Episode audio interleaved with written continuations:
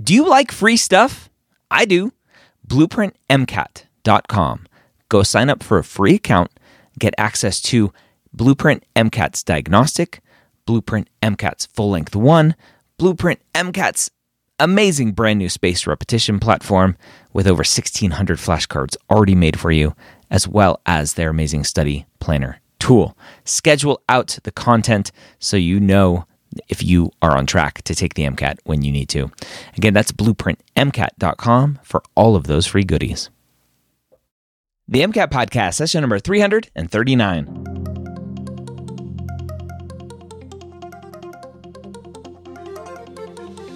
A collaboration between the medical school headquarters and Blueprint MCAT.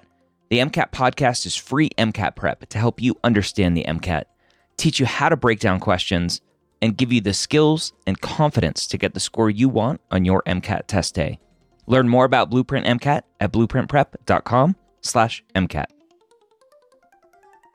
Welcome to the MCAT podcast. My name is Dr. Ryan Gray, your host here every week.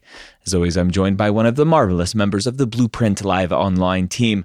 Blueprint MCAT is our sponsor of this podcast. Go check them out at blueprintmcat.com. Get access to their free account and all of their amazing free resources, including a half length diagnostic and a free full length exam. Again, that's blueprintmcat.com.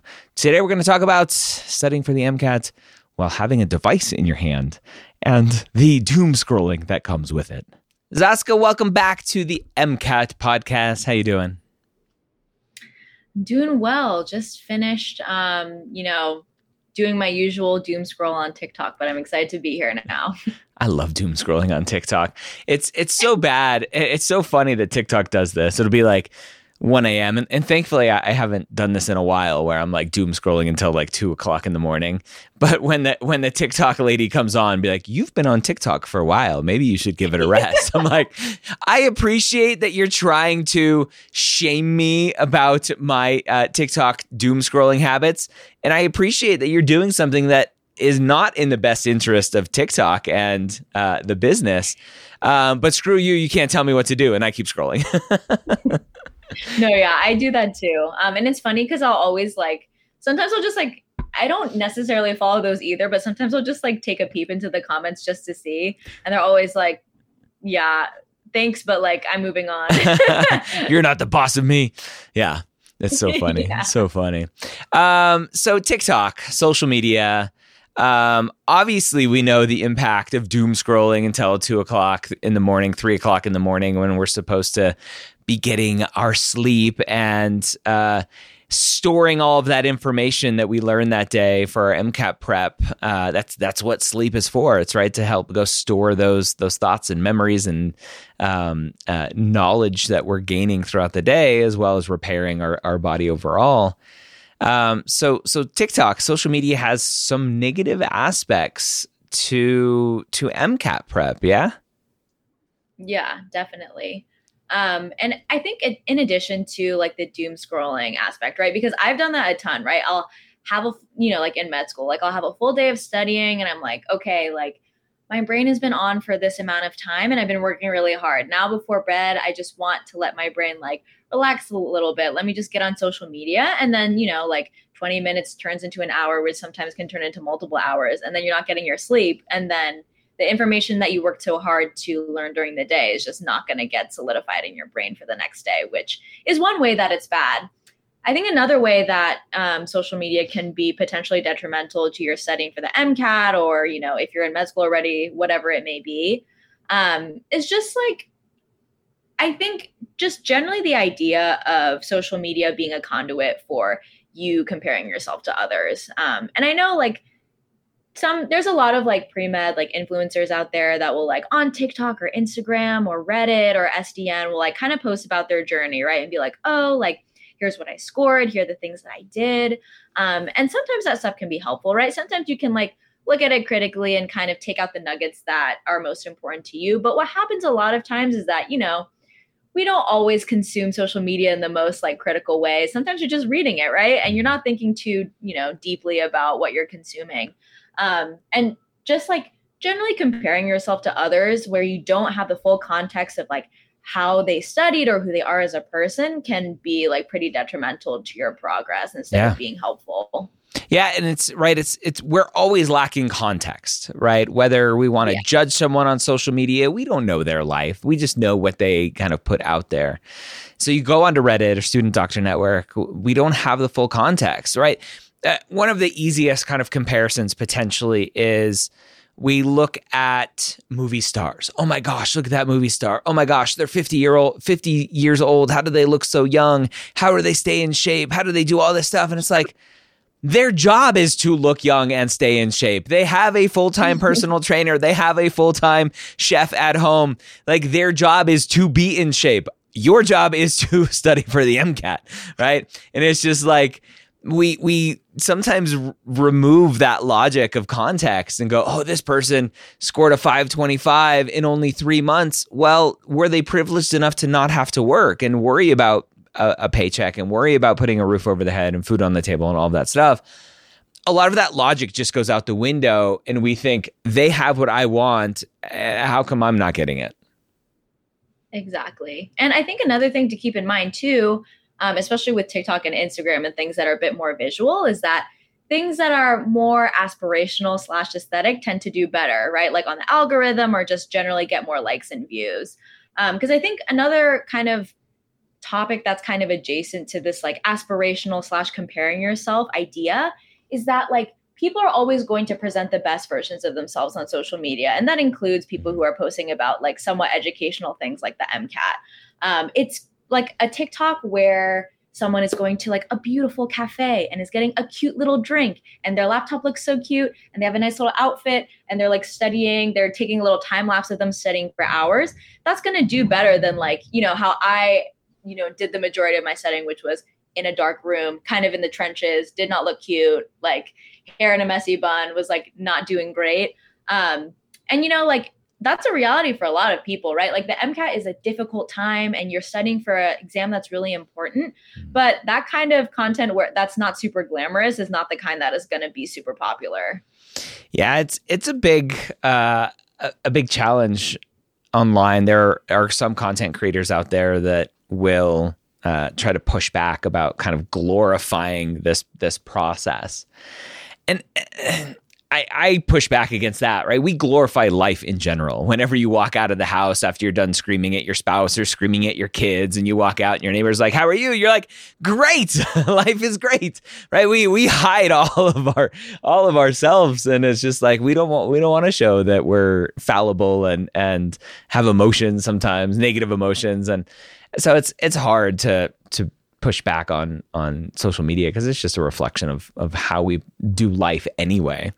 Um, but yeah, it's it's it's interesting, right? When we um, think about that process and we think about social media, going onto social media and, and going, oh my gosh, my my favorite pre med content creator um, who isn't Medical School HQ uh, is is out there telling me how to study for the MCAT or how to write a personal statement or how to do interview prep. And and you look and you're like wait a minute you're still a pre-med. You haven't gotten into med school yet. You haven't even taken the mcat yet. Zaskia, how do you frame taking advice from people who haven't done the things that they're t- even talking about yet? Yeah i mean i think generally just take all advice that you get online with a grain of salt right? Like I think we talked about this before, right? But people who have something to say on the internet usually, like, it's just going to be positive. Um, and another thing to keep in mind too is that I think um, you need to be critical about like where you're getting your information from, right? Like we talk about all the time in the news the idea of like fake news and like misinformation and stuff. And social media is, you know, like there are some companies that are trying to make sure that the information that is being presented on their platforms is factually accurate. But social media is like super unregulated, right? Like anyone could post anything at any time mm-hmm. and there's no one out there that's going to verify that that cr- information is correct like other than you. Yeah. So as much as it sucks to say this, like it is like on the responsibility like of the social media user slash like the consumer of the media to make sure that the things that you're getting are accurate. Um, I think another thing to keep in mind too is, you know, thinking about like the person that's posting it. I think we, you know, I will say, like, generally, as a med student who is currently on loans, and I will say that my situation is definitely not as bad as like most people. Like, I am very lucky to go to a med school that has no tuition. But I will say, like, obviously, I respect the side hustle, right? Like, I get, like, if you're on student loans, like, needing an additional amount of like money. But I think another thing to look out for when you're consuming media and like looking at like people who are selling courses or selling advice and stuff is can I get this information slash like advice for free mm-hmm. somewhere else? Um, and just thinking about like, you know, what is this like workshop slash class like? What what function is it serving? Is it like a passive side income for somebody else? Um, so they can like pay for you know their living expenses, or is it something that will actually like be beneficial to you? Yeah yeah, it's it's hard to understand all of that fun stuff. And one of our big uh, philosophies at Medical School HQ, and I know Blueprint has some similar philosophies in terms of content and information. Uh, we believe that information should be free, right? That you shouldn't have to pay for information. Now, you want some handholding and some some ways to implement that information in terms of your essays and interview feedback and stuff then then yeah right we have services to help you with that but the information itself should be free or low cost right my my books aren't free because there's production costs that go into um, the paper and printing and and shipping and all of that fun stuff for for books but for six dollars for a Kindle book or ten dollars for a, a, paperback book or whatever it is on Amazon. Um, there's uh, obviously a, a, small transaction there as well. But yeah, you always have to understand like what what is the intent here behind what this person is doing, and uh, do they have the um, the consumer's best interests at heart? It's it's uh, it's hard to understand, right? And and it's the same thing with everything in life, right? We we have to challenge unfortunately, the thoughts of everything, right? Why is the media focusing on one side of this news story? Why is the the um, why is the media not talking about something uh, potentially that's out in the world? Like, oh, maybe if you look behind the curtain, uh, the the biggest advertisers on the network are that that thing that they're not covering, right? And that's a big um, uh, thing for the pharmaceutical world um, and why there's a lot of potential pushback because the US and New Zealand are the only two countries that allow uh, direct to consumer advertising for for the pharmaceutical industries. The pharmaceutical industries are like the largest, I think, um, uh, advertisement buyers on the media networks right? And it's like, oh, no wonder, no wonder none of the news channels want to talk about how crazy the pharmaceutical industry is. Right. So you always have to question yeah. everything, which gets tiring after a while. And you just want to shut your brain off. So how is a student supposed to to consume all this information, question all the information, and then study all the information at the same time? Yeah, I mean, at least for me, and I know a lot of my friends did this too during uh, the MCAT. But yeah, like it takes a lot of mental energy to be able to sift through all the stuff that you're getting on your For You page or on your Explore page on Instagram, right? Um, and so, you know, it'll be difficult for the time that you're take you know studying for the MCAT, right? Because most people are studying for several months. But I think the solution is honestly just to either have like I think there are apps on the App Store somewhere where it like lets you kind of limit your time like per app, and those are really helpful. Or honestly just which is what i did just deleting social media for the entire time being. And i know it sucks. I love my tiktoks. I love my i love scrolling on instagram. But yeah. you know the mcat's an important test. And i think if you can just you know make that a priority for like a couple of months deleting social media can go a long way in making sure that you don't get distracted and that you don't get um, like overwhelmed by the number of you know posts that are out there about this stuff yeah, it's it's hard. Um, and and maybe in a future episode we'll we'll talk about like uh, study techniques like Pomodoro, um, where we can have our cake and eat it too. I I don't know what your thoughts of, of trying to regulate social media usage um, comes into play here uh, instead of a, an all or none thing or do you think that's just going to be a, a per student a basis on who can who can manage that and who can't Yeah, I think it is per student. Um, I know, like, for me personally, I tend to be a kind of all or nothing, like zero to 100 kind of person. So either it's like too much social media use or none at all. So I knew for my own purposes that probably deleting it for the time was the best thing that I could do for myself. However, if you are not an all or nothing person like me and have a bit more self control, I definitely think like using, um, techniques like Pomodoro or like using specific apps that limit your screen time could definitely be very helpful tools. Um, if you're not familiar with Pomodoro, basically it's just this.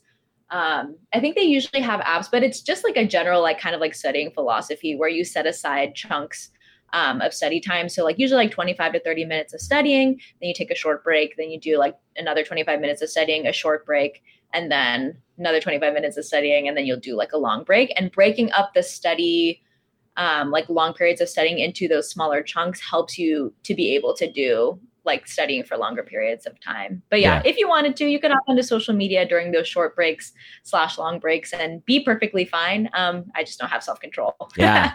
So, and, and part of it is not just social media; it's notifications in general, right? Text messages or phone calls, people who are potentially trying to reach out to you, or notifications that you haven't kind of managed and have been intentional about. You you have your Apple News notifications or whatever it is that's that's constantly dinging your phone. Zask, I don't know if you've seen some of the research that shows every sort of break, uh, every notification that comes in. It takes about 20 minutes or so for you to get back into that flow state that you were in of, of studying.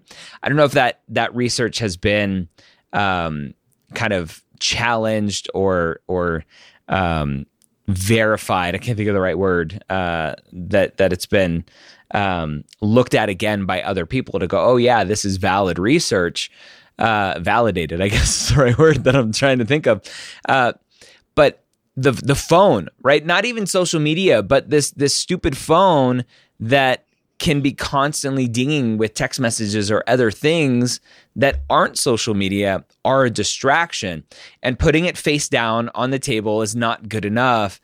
I don't know if you ever had techniques where you you turn your phone on airplane mode, you shut off Wi-Fi on your phone, you go throw it in a drawer in the other room, and you you go and study um, so that you can avoid the distraction of the phone even outside of social media. Yeah, no, I I was one of those people that like had to physically put it somewhere else. So like I was studying in my like pretty small like Los Angeles apartment and I was just like staying in my bedroom most of the time. So I usually like throw it like somewhere like far away like in the kitchen because I think also like it's so easy if it's like in the same room to just kind of like reach over and like pick it up whereas like I felt like if I put it farther away in like a hard to reach location that like hopefully the time that it takes to like get up, walk to the other room, open the door, enter the other room, and then like fumble around and like find the phone would be enough time for me to be like, okay, like we should probably not be doing this right now. You're starting to like shame yourself. You're like, what are you doing? Like, just stop. yeah. Just stop. yeah, it's, exactly. it's crazy. We're crazy. Um, awesome. All right. I think we've we've hammered home, right? You kids get off the social media um, uh, train enough enough today. Uh, but really, I mean, it's it's for your best interest, especially with this MCAT, this huge test that has potential big implications on getting into medical school and your future career. I think a little moderation or a little timeout is warranted in this in this case. Totally. All right, so there you have it. Hopefully, this was a good episode for you to break some of that cycle and actually get done what you need to get done with the MCAT and MCAT prep. Go over to blueprintmcat.com today, sign up for that free account, and get access immediately to their half length diagnostic and full length exam. See you next time here on the MCAT podcast.